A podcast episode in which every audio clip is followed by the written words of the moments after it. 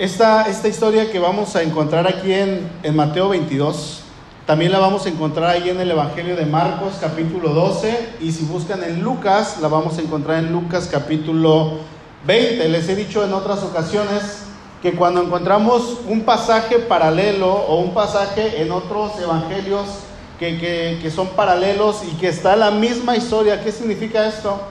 Que tiene mucha importancia, porque los evangelistas al escribir vieron que esto era algo importante y obviamente con la inspiración del Espíritu Santo, ellos lo escribieron, el Espíritu de Dios quería que estuviera ahí y ahí quedó. Entonces, si esta historia se encuentra tanto en Mateo, en Marcos y en Lucas, quiere decir que es muy, muy importante. Y me gustaría, para no estar viendo los tres evangelios, me gustaría, hermanos, leer algunos de los versos eh, eh, eh, de los tres evangelios para tener la historia completa. O sea, voy a estar leyendo Marcos, Lucas y Mateo en esta primera porción. Así es que acompáñenme en pantalla para empezar. Dice Mateo 22, 15. Entonces se fueron los fariseos y consultaron cómo sorprenderle en alguna palabra. Lucas 20, 19. Porque comprendieron que contra ellos había dicho esta parábola, pero temieron al pueblo. Mateo 22, 16. Y le enviaron los discípulos de ellos con los herodianos. Lucas 20:20. Enviaron espías que se simulasen justos a fin de sorprenderle en alguna palabra para entregarle al poder y autoridad del gobernador. Entonces llegan estas personas con el Señor y dice ahí en el verso 16 de Mateo, diciendo, Maestro, sabemos que eres amante de la verdad y que enseñas con verdad el camino de Dios y que no te cuidas de nadie, porque no miras la apariencia de los hombres Dinos pues, ¿qué te parece? ¿Es lícito dar tributo a César o no? Marcos 12, 14. ¿Daremos o no daremos? Le dicen en este Evangelio. Mateo 22, 18. Pero Jesús, conociendo la malicia de ellos, les dijo, ¿por qué me tentáis, hipócritas? Mostradme la moneda del tributo, del tributo. Y ellos le presentaron un denario. Entonces les dijo, ¿de quién es esta imagen y la inscripción? Le dijeron de César y les dijo, dad pues a César lo que es de César y a Dios lo que es de Dios. Oyendo esto, se maravillaron. Y dice Lucas 20:26, y no pudieron sorprenderle en palabra alguna delante del pueblo, sino maravillados de su respuesta, callaron. Mateo 22:22, y dejándole, se fueron. Si leemos la historia así vamos a tener una imagen más completa leyendo los tres evangelios. ¿Se pudieron dar cuenta?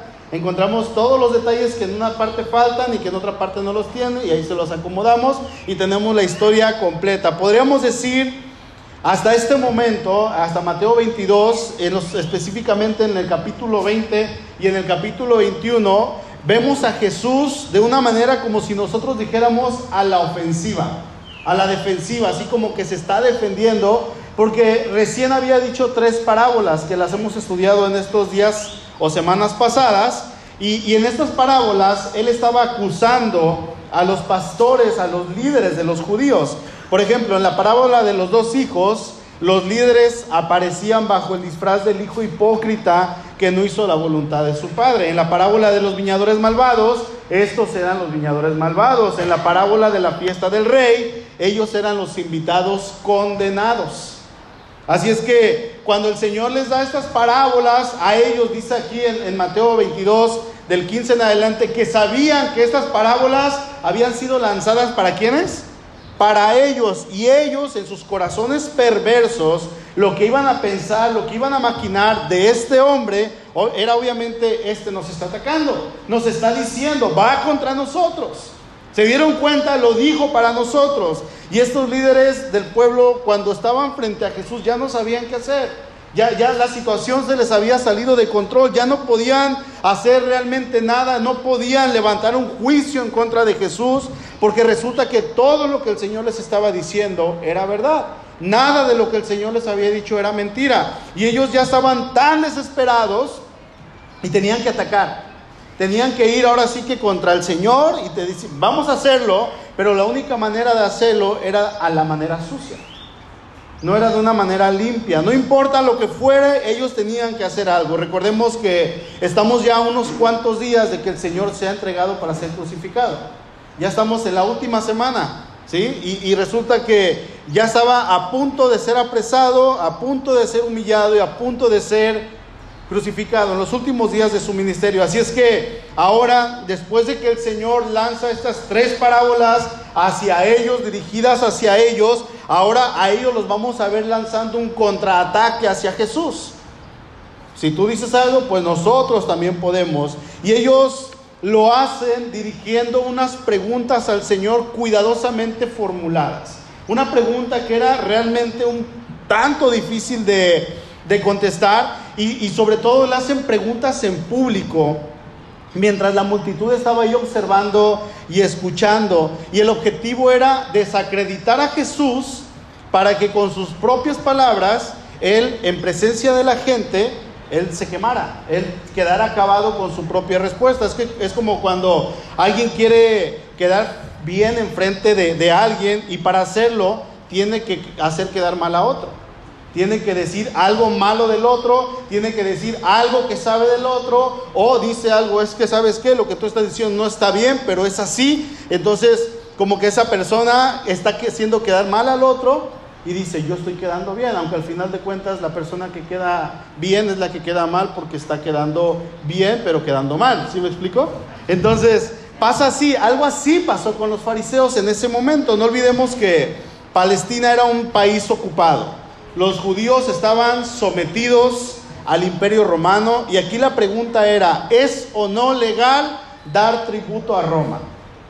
¿Es correcto o no es correcto? Ellos estaban obligados por el imperio romano a pagar, quisieran o no quisieran. Recordemos que eh, no era darle tributo a su propio país, a su propio pueblo, al gobierno judío. No, era darle tributo al gobierno extranjero que los tenía sometidos a ellos. Y había tres impuestos regulares que el gobierno romano cobraba. Estaba el impuesto de la tierra, que tenían que pagarle los labradores al gobierno. E, era, se dice que era un décimo del grano y un quinto del vino y del aceite que, que ellos produjeran. Regularmente se pagaba en especie. El segundo impuesto estaba el impuesto sobre la renta, algo así como el ICR que tenemos hoy en día. Y este impuesto era el 1% de los ingresos de cada persona. O sea, que por cada peso, cada persona, por cada 100, perdón, cada persona pagaba un peso. Y estaba el impuesto de capitación. Este lo tenían que pagar todos los varones de edad de 14 años hasta 65, todas las jovencitas de edad de 12 años hasta los 65, y el impuesto era de un denario.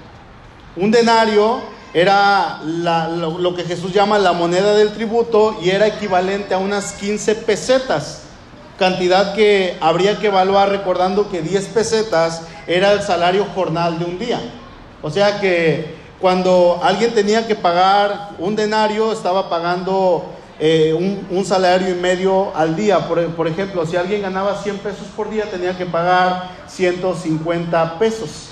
Y aquí lo que estamos mencionando en este impuesto que Jesús está mencionando que se acercan es el impuesto de capitación, o sea, es el impuesto hacia las personas censadas. Tenían un registro de cuántas personas de 12 y de 14, hombres y mujeres, llegaban hasta los 65 y tenían que pagar sí o sí. ¿Y saben por qué cobraban este impuesto? Simplemente por el privilegio de existir. ¿Quieres vivir? Tienes que pagar. Si no pagas, pues tienes que morir, no hay de otra. Si tú quieres vivir, paga. Si no, pues tú sabes, ¿no? Entonces, estamos hablando de que era un salario y medio lo que se, se tenía que pagar de impuesto por cada persona que entrara en este rango de edades. Así es que se le acercan estos, estos espías enviados, dice, de parte de los herodianos, dice el texto que ellos estaban fingiendo cierta admiración por el Señor para ganar su confianza y con una hipocresía descarada ellos se le acercan al Señor y sin quererlo, sin saber ellos o sabiéndolo, yo no sé, dice que ellos mencionan cuatro virtudes que, que vieron en él. Dice, sabemos que eres veraz Sabemos que eres fiel como maestro de Dios. Sabemos que eh, eh, tienes libertad del temor de los hombres eh, y eres imparcial. O sea, estas personas acertaron sin querer las cualidades más notables de la persona de Jesús. Entonces, después de que ellos tienen esta introducción con el Señor, se acercan con el Señor y le dicen, lo halagan primero, lo elogian al Señor Jesús, ahora sí llegan con esta pregunta con absoluta seguridad de que el Señor iba a caer en la trampa de ellos. Es como aquella pregunta que le hicieron al maestro cuando le preguntaron, ¿con qué autoridad haces estas cosas? Dinos. Y el Señor les dice, yo les voy a decir con qué autoridad hago estas cosas. Si ustedes me responden primero otra pregunta. Y al final ellos dijeron, este, pues no sabemos. Y, y resulta que ellos quedaron humillados, se autohumillaron delante de todo el pueblo, porque querían tenderle trampa de la misma manera que lo están haciendo en este momento. Y aquí la pregunta es, ¿es lícito dar tributo al César, dice el verso 17, o no? ¿Es lícito o no? Dice ahí en Marcos que le preguntaron, ¿daremos o no daremos? ¿Lo vamos a hacer o no? Dinos. Y resulta que había un grupo de judíos que eran fanáticos. Y estos pretendían que decir y decían, no tenemos más rey que Dios. Dios es nuestro rey, el César no es nuestro rey, Herodes no es nuestro rey, los gobernadores no nos tienen que gobernar, solamente Dios. Y era una cuestión religiosa por la que muchos estaban incluso dispuestos a morir. A mí no me importa morir, pero yo voy a tener mis convicciones. Si había gente que estaba en contra del gobierno de Roma, quizá todo el pueblo, yo estoy seguro que la mayoría del pueblo, el 90, 99%, odiaba al gobierno de Roma porque los tenían sometidos. Los tenían y el ejército, los soldados hacían lo que querían con ellos. No, no, no tenían respeto, eran gente eh, que, que, abusaba de los gentes y que iban caminando en la calle y les daban órdenes y ellos tenían que hacer cosas, no me importa lo que tengas que hacer, ven, obedece. Y si no obedecían, pues simplemente cuello. Así les iba. Entonces era un gobierno, obviamente que estaba ahí. Había gente que ya se había encariñado con los judíos porque no habían pasado unos años o unos meses, habían pasado ya décadas que ellos estaban siendo, habían sido sometidos por el imperio romano y ellos estaban ahora pagando tributo a ellos. Así es que eh, mucha gente decía, yo no voy a pagar el impuesto, no lo voy a hacer. Así es que hagan lo que hagan. A mí me han enseñado que mi único Dios es Dios del cielo, entonces no lo voy a hacer, pero ellos estaban pecando con su manera de actuar. Entonces vemos a estos hombres queriendo poner a Jesús una trampa y queriendo poner a Jesús contra la espada y la pared. Si el Señor decía que no se debía pagar tributo al César, obviamente ellos podían ir y denunciar a Jesús con Pilato inmediatamente y esto iba a conducir al arresto del Señor. Si el Señor eh, eh, ahora sí que por el otro lado decía, ok, eh, que se pague el tributo. Muchos de los seguidores del Señor, especialmente los galileos, se iban a poner en contra del Señor. ¿Cómo te atreves? Porque ¿cómo es posible que el libertador, el hombre más grande de todos, aquel que nos va a liberar de los romanos, esté de acuerdo en dar tributo al César? Porque recordemos que hasta este momento el pueblo veía a Jesús como un libertador. Lo veían como aquel que iba a traer esa libertad y que los iba a liberar de la opresión romana. Así es que, ¿qué fue lo que hizo el Señor ante esta pregunta? Vamos al verso 18.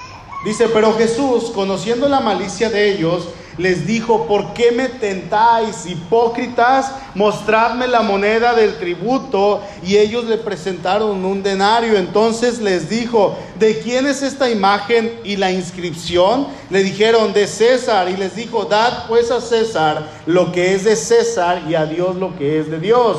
De este último versículo que estamos leyendo, el verso 21, vamos, quiero que, veamos rápidamente dos aspectos, hermanos. El primer aspecto es que debemos entender que el cristiano, ¿cuántos cristianos hay aquí? A, ver, como que esos cinco segundos no pasaron, otra vez. ¿Cuántos cristianos hay aquí? Ahora sí se escucharon un poquito más, faltaron algunos hermanos. Bueno, el cristiano, usted, dígale a su vecino usted o tú, de modo que la esposa le diga a usted a la esposa, tú dile cabezón, no, Eres un ciudadano de un lugar en específico. Obviamente, si somos, creo que aquí todos somos mexicanos, menos David. ¿Dónde está David? Se fue a su clase. El primo de, bueno, David viene de Estados Unidos, no sé si sea de allá, pero a excepción de David y yo, europeo, todos los de aquí son mexicanos. ¿Sí o no? Todos los de aquí son mexicanos. Ok. Voy a incluirme con ustedes para que no se sientan mal. somos mexicanos. ¿Sí? Entonces, con eso en mente, hermanos, debemos entender que usted como cristiano es ciudadano, vamos a poner, de nuestro país, de México. Dice el Señor, le dijeron de César, el verso 21, le dijeron de César y les dijo, den pues a César lo que es de César. ¿Qué significa dar al César lo que es del César? Esta moneda se consideraba propiedad del rey y llevaba la imagen del rey. ¿Se acuerdan de las monedas de antes que tenían a Morelos? ¿A quién más tenían? Yo me acuerdo de una moneda grande, así como plateada, que tenía a Morelos de perfil. Porfirio Díaz, Miguel Hidalgo, Sor Juana, ¿quién más? Venustiano, ándale, todas esas, miren, no, no son tan jóvenes como creía. E, esta moneda, hermanos, tenía la inscripción del César y tenía la moneda, la, la, imagen del César. Así es que el Señor pregunta, ¿de quién es la imagen de esta moneda? Y ellos le dicen, pues es del César. El Señor les dice, devuélvansela al César, es de él, es suya. Denle al César lo que le pertenece. Y es que en la sabiduría incomparable del Señor, fíjense, el, el Señor Jesús nunca, hermanos, Nunca estableció normas ni reglas, por eso su enseñanza es atemporal. ¿Qué significa que es atemporal? No tiene tiempo. Siempre va a ser vigente, siempre va a ser fresca, siempre va a estar ahí la enseñanza del Señor. Así es que el Señor lo que establecía eran principios y aquí establece uno que es sumamente grande e importante. Al decir que le den al César lo que es del César, Jesús establece que indiscutiblemente nosotros somos ciudadanos de alguna patria. Somos ciudadanos de algún lugar, o sea, que usted es ciudadano del país de México, porque usted está viviendo aquí, usted es mexicano, nació y vive y labora en este país. Y usted como ciudadano tiene responsabilidades hacia su país. Usted le debe a su país algunas cosas, ¿sabía eso? ¿O no lo sabía? ¿Qué le debe usted a México? Bueno, vamos a ver algunas cosas. Usted le debe seguridad. Bien o mal, hay personas que, hacen el mal y solamente se dedican a hacer el mal. Bien o mal tenemos seguridad. No estamos como en otras partes del mundo, que no hay seguridad. No sé si han llegado a ir a Ciudad Juárez, Chihuahua.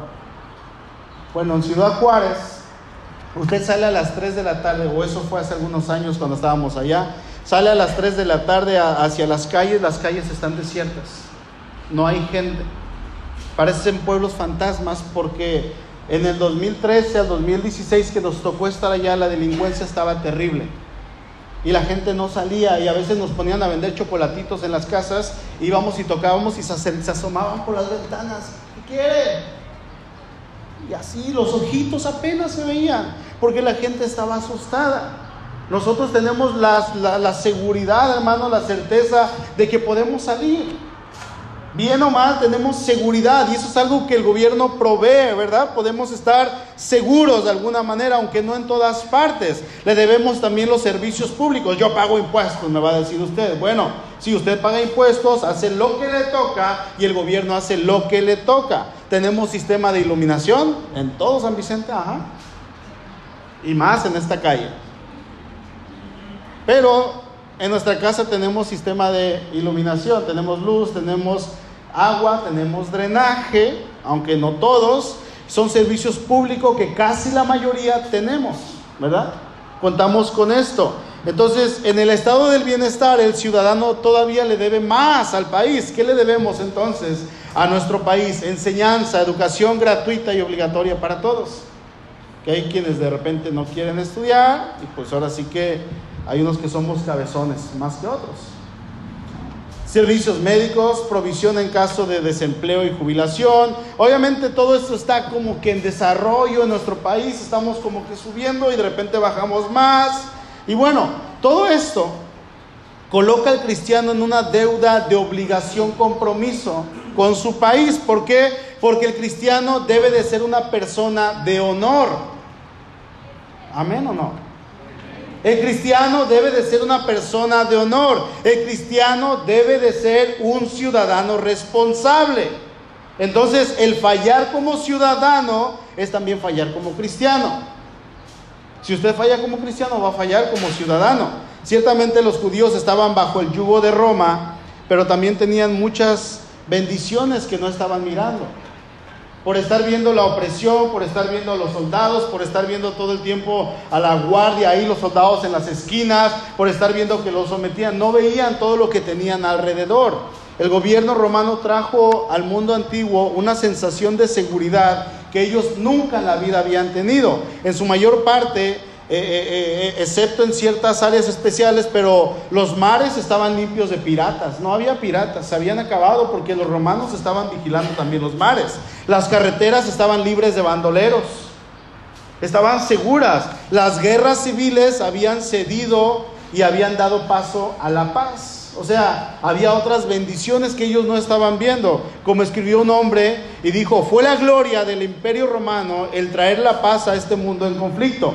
Bajo la autoridad del imperio romano, las regiones de Asia Menor y del Oriente gozaron de tranquilidad y seguridad en una medida y por un tiempo desconocido antes y probablemente después. A esto se le llamó la Pax Romana. Había una paz por todas partes había carreteras, ¿sí? Los que vivían bajo el gobierno de Roma se encontraban en una posición digna, aunque, aunque fueran del pueblo de Israel, para poder llevar a cabo sus negocios, proveer para sus familias, mandar cartas y que llegaran de manera más rápida, hacer viajes con seguridad, gracias a la mano poderosa de Roma, todo lo que Roma había hecho. De hecho, el que Roma, hermanos, construyera carreteras, esto era algo sin precedentes y dice, me, fascina esto, dice Gálatas 4:4 que venido el tiempo, Dios, cumplido el tiempo, Dios envió a su Hijo nacido bajo la ley y en la carne, ¿verdad? Dice eso. ¿Por qué, ¿Por qué cumplido el tiempo? ¿Qué tanto esperó Dios? Bueno, una de las cosas que Dios esperó, podríamos decirlo, para que viniera el Señor es que hubiera carreteras. ¿Sabían eso? Porque al haber carreteras por todo Asia y por todo Roma y por todo Jerusalén, en todos estos lugares, el Evangelio cuando comenzó a expandirse, se, expandió de manera rapidísima. El Evangelio pudo avanzar de manera rápida. Si no hubiera estado Roma construyendo tantas carreteras, el Evangelio nunca se hubiera expandido tan rápido. Así que podemos ver aún la, soberanía de Dios en control de todo esto. Así es que el hecho de que Roma estuviera aquí en Israel traía también muchas oportunidades y el cristiano tenía que sobresalir como ciudadano de este mundo y dar testimonio de quién era el que vivía en él. ¿Sí? Pasa lo mismo hoy en día, hermano. De hecho, esto es un pensamiento personal. Y yo creo que así como el cristiano trabaja en empresas o trabaja eh, para algunos lugares, por ejemplo, el cristiano trabaja en la hotelería, tiene que sobresalir. Si el cristiano trabaja en una empresa, tiene que sobresalir. Yo estoy convencido de que la presencia de un solo cristiano, escucha esto, de un solo cristiano, incluso en un hotel, va a traer bendición al hotel completo. Va a traer bendición a la empresa, va a traer bendición al negocio. ¿Por qué? Porque eso es causa de bendición. El hecho de que un hijo de Dios esté ahí va a traer bendición. Entonces el cristiano tiene que sobresalir. El cristiano tiene que decir, hay alguien que vive en mí. No estar apagado ahí sin dar testimonio, siendo de la secreta. No, hermanos. Dios quiere que nosotros demos testimonio. Y es que el cristiano, si se comprometiera a hacer luz, y trabajar eh, en donde Él tiene que trabajar, donde trabaja, donde Dios lo ha puesto y se compromete a hacer luz, hermano, otra cosa sería nuestro país. Imagínense a cristianos realmente comprometidos con la gran comisión y en donde estén haciendo de ese lugar su campo misionero y hablándole de Cristo a todas las personas. ¿Qué pasaría? Imagínense a cristianos trabajando, hay, hay creyentes que no creen esto y dicen el cristiano no debe de estar en el gobierno. Yo pienso que sí. Imagínense a cristianos trabajando en la administración de nuestro ayuntamiento, cristianos trabajando ahí en Cabildo, cristianos trabajando en nuestro municipio, sería otro, otra cosa, hermanos, y que, se, que seamos realmente esa sal, esa luz que somos llamados a ser. Y lo hemos visto en la escritura, tenemos a un José el soñador al frente de la nación de Egipto y la nación prosperó, tenemos a un Daniel al frente de la nación de Babilonia y la nación prosperó, tenemos a un rey David al frente de su país y la nación prosperó, tenemos más adelante, ya que pasó todo esto de la Biblia, hace 500 años a un hombre llamado Juan Calvino que establece un gobierno teocrático en su país y la nación prosperó. Hemos visto esto. ¿Ustedes creen, hermanos, que si un cristiano o varios estuvieran al frente en la administración, en las direcciones, ¿no creen que la nación prosperaría?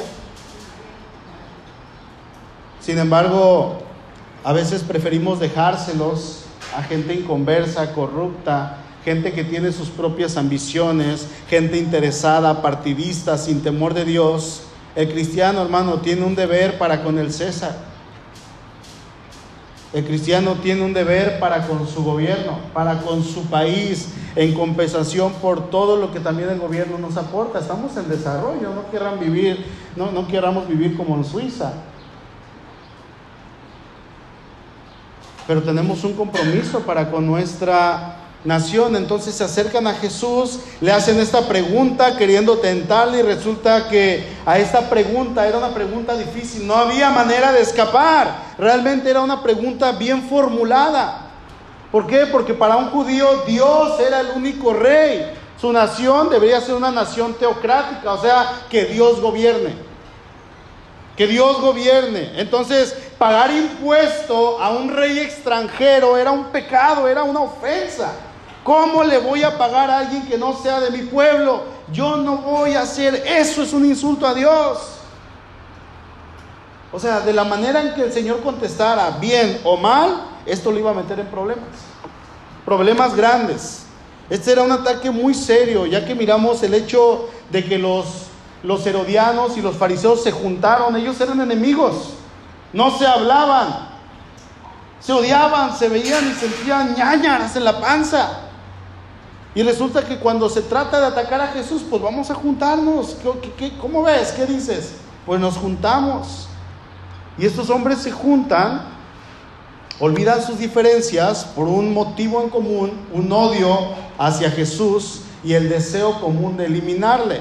Pero el Señor fue sabio y él dice, muéstreme un denario.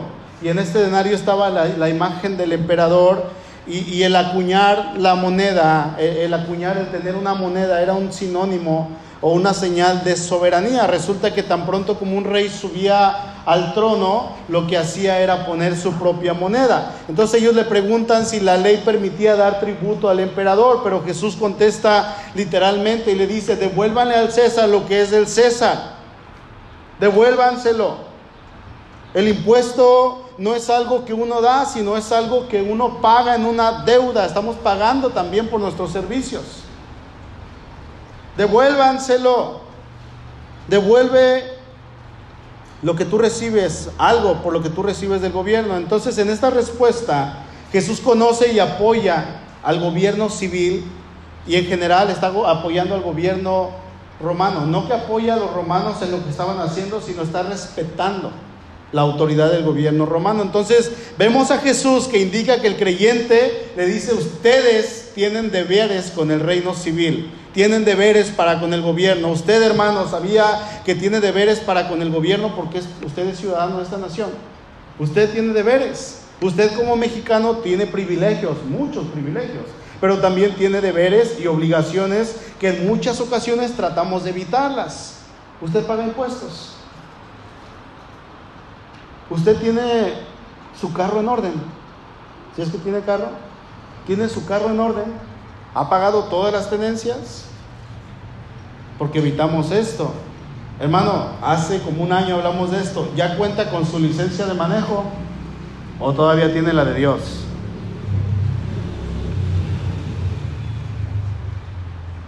Cuando lo para un tránsito, ¿va y paga la multa o le paga la multa a él?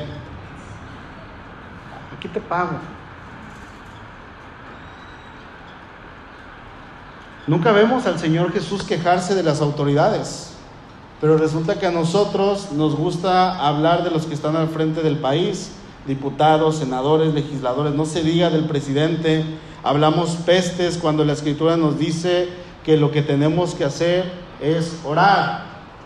¿Sí? Es lo que nos dice. Si, si están gobernando bien o mal, de eso se encargará el Señor, hermanos. De nada le sirve a usted desgastarse hablando de ellos. Con hacer esto usted no va a lograr nada. Nada va a lograr. ¿O me equivoco? ¿Qué nos dice la Biblia acerca de esto? Segunda de Timoteo 2, primera de Timoteo, perdón, 2.1. Exhorto ante todo que se hagan rogativas, oraciones, peticiones y acciones de gracias por todos los hombres, por los reyes, entiéndase, los presidentes, y por todos los que están en eminencia, entiéndase, todos los representantes del gobierno, gobernadores, presidentes municipales, legisladores, senadores, diputados, por ellos. Ay, perdón, leí mal. Dice, exhorto ante todo a que se hagan quejas, habladurías, chismes. ¿Dice eso? No, ¿verdad? Dice que oremos por ellos. Dice, para que vivamos quieta y piadosa para que veamos quieta y reposadamente con toda piedad y honestidad. Nos dice que oremos, no que los devoremos. ¿Sí o no? ¿Qué nos dice? Que oremos. Dice oraciones, rogativas, peticiones y aún acciones de gracias por ellos. ¿O no? Primera de Pedro 2.13. Por causa del Señor, sométanse a toda institución humana, ya sea al rey como al superior y a los gobernadores como por él enviados para castigo de los malhechores y alabanza de los que hacen bien. Verso 17, honren a todos, amen a los hermanos, teman a Dios, honren al rey. Entiéndase, honren al presidente. Es la máxima autoridad que tenemos. Comandante en jefe. ¿Sí? Romanos 13, verso 1, sométase toda persona a las autoridades superiores porque no hay autoridad sino de parte de Dios. Y las que hay, ¿por quién han sido establecidas? Por Dios, de modo que en quien se opone a la autoridad, a lo establecido por Dios resiste. O sea, que si nos oponemos, nos estamos resistiendo a Dios. ¿Cómo, cómo crees, Señor? Estamos cuestionando a Dios. Y los que resisten acarrean condenación para sí mismos. Verso 5, por lo cual es necesario estarle sujetos, no solamente por razón del castigo, sino también por causa de la conciencia. Porque por esto también pagan qué? Los impuestos, los tributos.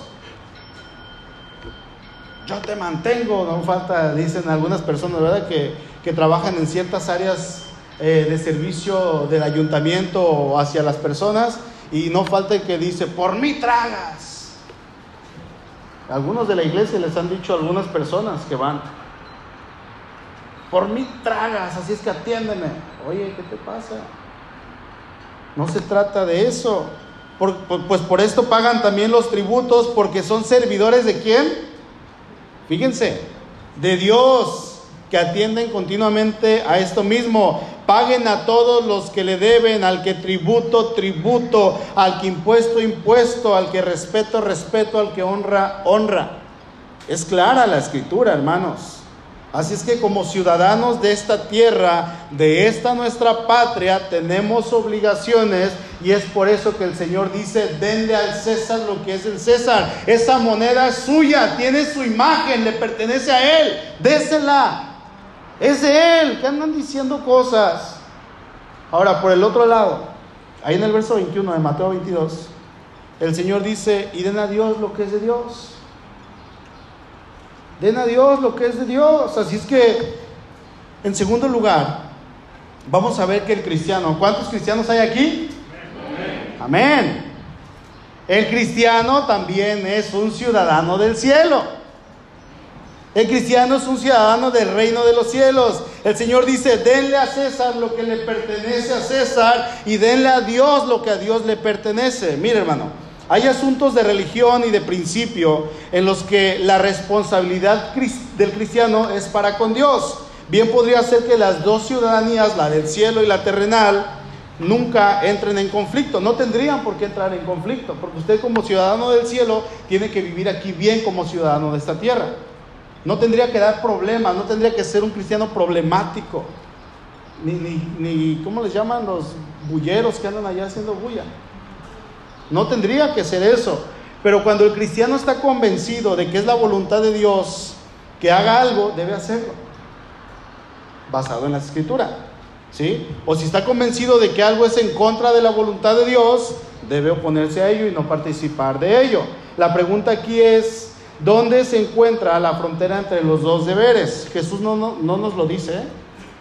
Aquí esto se tiene que discernir en la propia conciencia de cada quien, pero un auténtico cristiano, y esta es una verdad que Jesús establece aquí, eh, un buen cristiano es un buen ciudadano de, de, su país y es un buen ciudadano del reino de los cielos al mismo tiempo, ¿sí?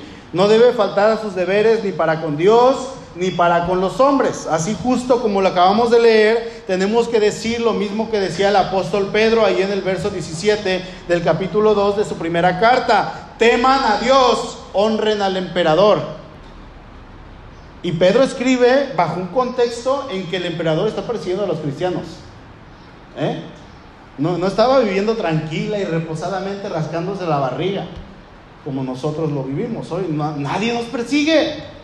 Nadie nos está persiguiendo por ser cristianos. ¿Y cómo hablamos? Y a Pedro lo estaban persiguiendo. De hecho, a Pedro lo, lo decapitó el, el, el gobierno.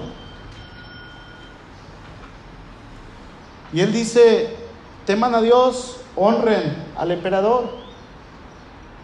Lean la primera carta, en el primer capítulo, y él les dice, ustedes están pasando por tribulación a todos los expatriados en el Ponto, Asia, Galacia, Bitinia, Capadocia. Y les dice, estamos pasando por pruebas, pero sigan adelante. Y llegando al capítulo 2 le dice, honren al rey. Y a los que les está escribiendo estaban siendo perseguidos y habían sido dispersados por causa del rey, por causa del emperador. Y Pedro les dice, honrenlo, bendíganlo, oren por él. Amén.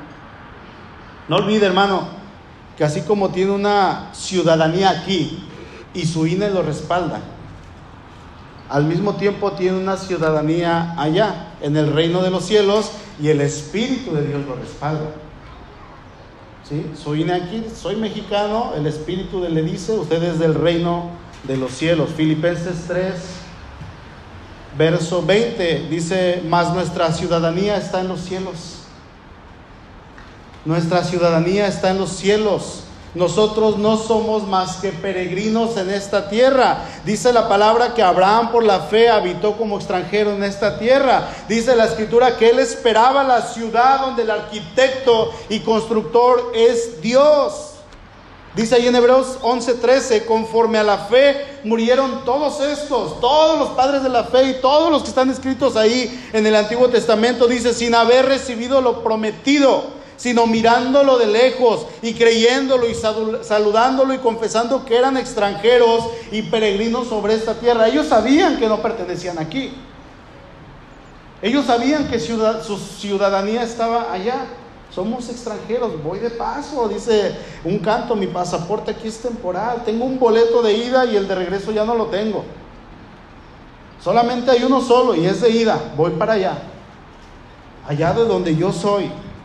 En aquellos tiempos, hermanos, la ciudadanía romana era algo sumamente... El que era ciudadano romano tenía la vida asegurada. Entonces, los que no eran ciudadanos romanos, los veían a los ciudadanos romanos y decían, wow, tienes muchos privilegios. Bueno, ¿cuánto más debería de ser valiosa para nosotros la ciudadanía celestial que ya tenemos? Si usted recibió a Cristo en su corazón, usted es ciudadano del cielo. Miren, desde tiempos antiguos, este pasaje, dada a Dios lo que es de Dios, se ha relacionado con Génesis 1.27 y creó Dios al hombre a su imagen, a imagen de Dios lo creó, varón y hembra los creó. Se muestra que el hombre fue hecho a la imagen de Dios y así como la moneda tiene la imagen del César y por lo tanto, ¿a quién le pertenece? Al César Así también el hombre que lleva la imagen de Dios, ¿a quién le pertenece? A Dios. a Dios. Entonces, la referencia no sería solamente en dar alguna cosa a Dios, sino devolverle todo nuestro ser al Señor. Todo le pertenece a Él, todo es de Él. Dice ahí Jeremías, yo soy el Dios de toda carne. Toda. Pero ese, ese de allá no cree en ti. Eh, también soy Dios de Él. Y de los narcos y de los asesinos también es Dios de ellos, aunque no lo conocen y ellos van a ser juzgados conforme a sus obras y castigados si no se arrepienten. Pero Dios no va a decir, solamente soy Dios de unos cuantos. No, la creación es de Él, todo es de Él. Sabía que Dios reina y gobierna en el infierno. El gobierno no es otra cosa sino la ira absoluta y pura de Dios destinada para Satanás y sus ángeles. Se los he dicho, Satanás no está sentado en el infierno, ahí tiene su casa de dos pisos, no. El infierno es para Satanás. Él gobierna todo, hermanos, porque decir que Dios no gobierna el infierno sería decir que a Dios se le chispoteó algo, que a Dios se le fue de las manos algo. Dios está por sobre todos. Entonces, la referencia no es entregarle una cosa a Dios o un poquito, la referencia es entregarle todo nuestro ser porque todo es de Él. Decíamos ahorita, cuando empezamos, nuestra vida debe ser una alabanza, un sacrificio a Dios, Romanos 12.1. Así que, hermanos, les ruego por las misericordias de Dios que presenten sus cuerpos en sacrificio vivo, santo, agradable a Dios Preséntense ustedes como esa alabanza, alábenlo con su ser, con su cuerpo, con lo que son. Entréguenle a Dios lo que es de Dios. Todo nuestro ser es de Dios. Me fascina el Salmo 24, verso 1, de Jehová es la tierra y su plenitud, el mundo y los que en él habitan. La tierra es del Señor y todo cuanto habita en ella. Mire hermano, la enseñanza que el Señor Jesús aquí está dando es una enseñanza enorme. Es realmente enorme. Cuando Jesús pide que le enseñen la moneda, esta tenía la imagen del César. Todos los emperadores, cuando seguía el siguiente del que moría, se llamaban Césares. Tenían diferentes nombres, pero era el César. Es como el presidente Peña Nieto, presidente Andrés Manuel, el presidente Ernesto Cedillo. Era el título del César. Como el faraón.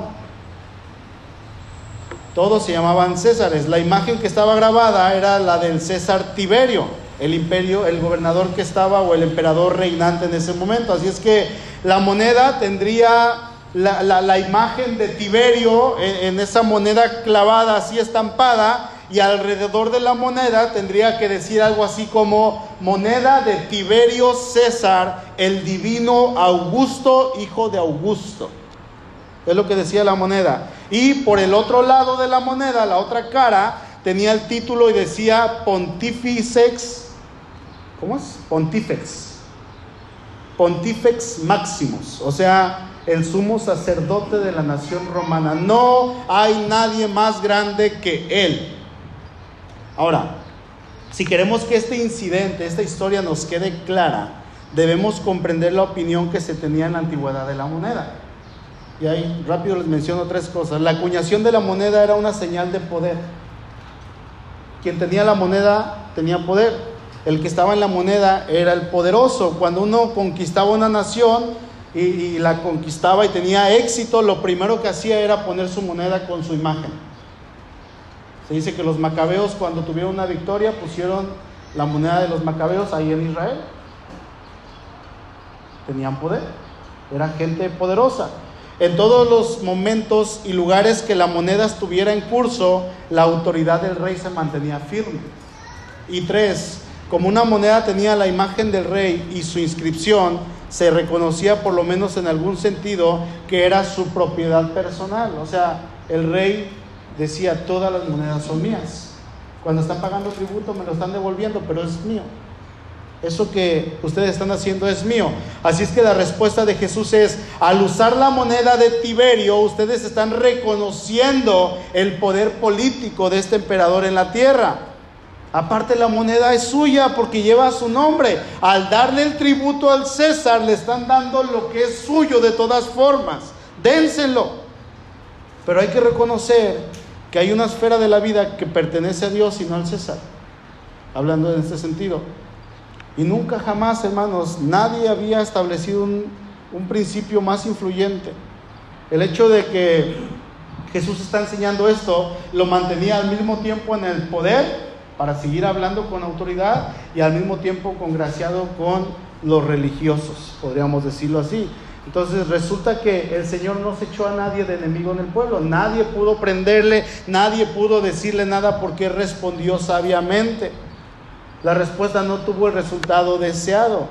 Ustedes están bajo la, las órdenes del César, bajo su autoridad, pero hay un área de la vida en que la autoridad del César no tiene vigencia y esta pertenece solamente a Dios. Mira hermano, la moneda tenía la imagen del César y por consiguiente a quién pertenecía? El ser humano tiene la imagen de Dios. Hay quienes, todos aquí en algún momento vivimos sin Cristo. Teníamos la imagen de Dios, ¿cómo?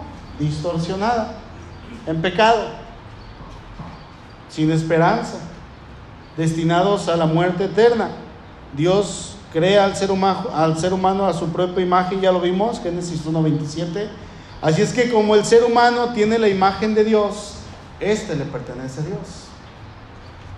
Le pertenece a Dios. Entonces, para concluir, tenemos que ver que si el Estado mantiene dentro de sus propios límites y hace sus propias demandas, el individuo tiene que darle lealtad y servicio tenemos que responder siendo ciudadanos responsables, haciendo lo que nos toca, cumpliendo, dando testimonio. ¿Sí? Pero en último análisis, el Estado y el individuo le pertenecen a Dios. Porque toda la tierra es del Señor. Mía es la tierra y su plenitud.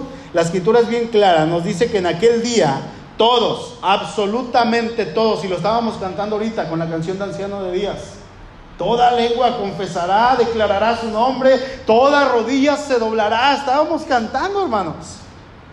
Todos se van a doblar delante del Señor, buenos y malos, ángeles y demonios, vivos y muertos. Vamos a doblar la rodilla delante del Señor. Nosotros lo haremos dentro de esa gracia que se nos ha dado y le, diremos al Señor en ese momento, somos tuyos, te pertenecemos a ti. Y hermanos, el hecho de la invitación es entender que somos de Dios, que le pertenecemos a Dios. Le pertenecemos a Él. Nuestra vida como creyentes debe de ser dedicada a Dios. Amén debe de ser en entrega a Él, sabiendo que Él es bueno, que Él es perfecto, entonces entenderemos que le debemos todo a Él. Tenemos que dar testimonio, debemos mostrar lealtad a Dios, pero también al gobierno. Mostrar lealtad a nuestro país, sabiendo, hermanos, que le pertenecemos a Dios y por lo tanto vamos a ser fieles para con el Señor, para con el gobierno, perdón. El Señor quiere que anunciemos esto y que más personas lleguen a sus pies, porque sí le pertenecemos y todo el mundo le pertenece, pero hay gente que no le conoce y necesita conocerle, porque en aquel día sí van a doblar su rodilla como propiedad de Dios, declarando que Cristo es el Señor, pero van a ser condenados. ¿Qué le pertenece a Dios? Todo. Usted ya es de Dios, usted fue sellado, dice ahí en Efesios, por el sello del Espíritu Santo. Tiene a Cristo. Viva para Cristo. Sirva a Cristo. Testifique de Cristo. Muestre que Cristo vive en usted. Hay mucho trabajo, hermano. Y si usted le pertenece a Dios, si usted dice ser cristiano, el cristiano debe de hacer todos los días por ser el mejor ciudadano de esta tierra, de este lugar, que aunque usted es ciudadano de esta tierra, su principal ciudadanía está en el reino de los cielos. Amén. Inclinemos nuestro rostro, por favor.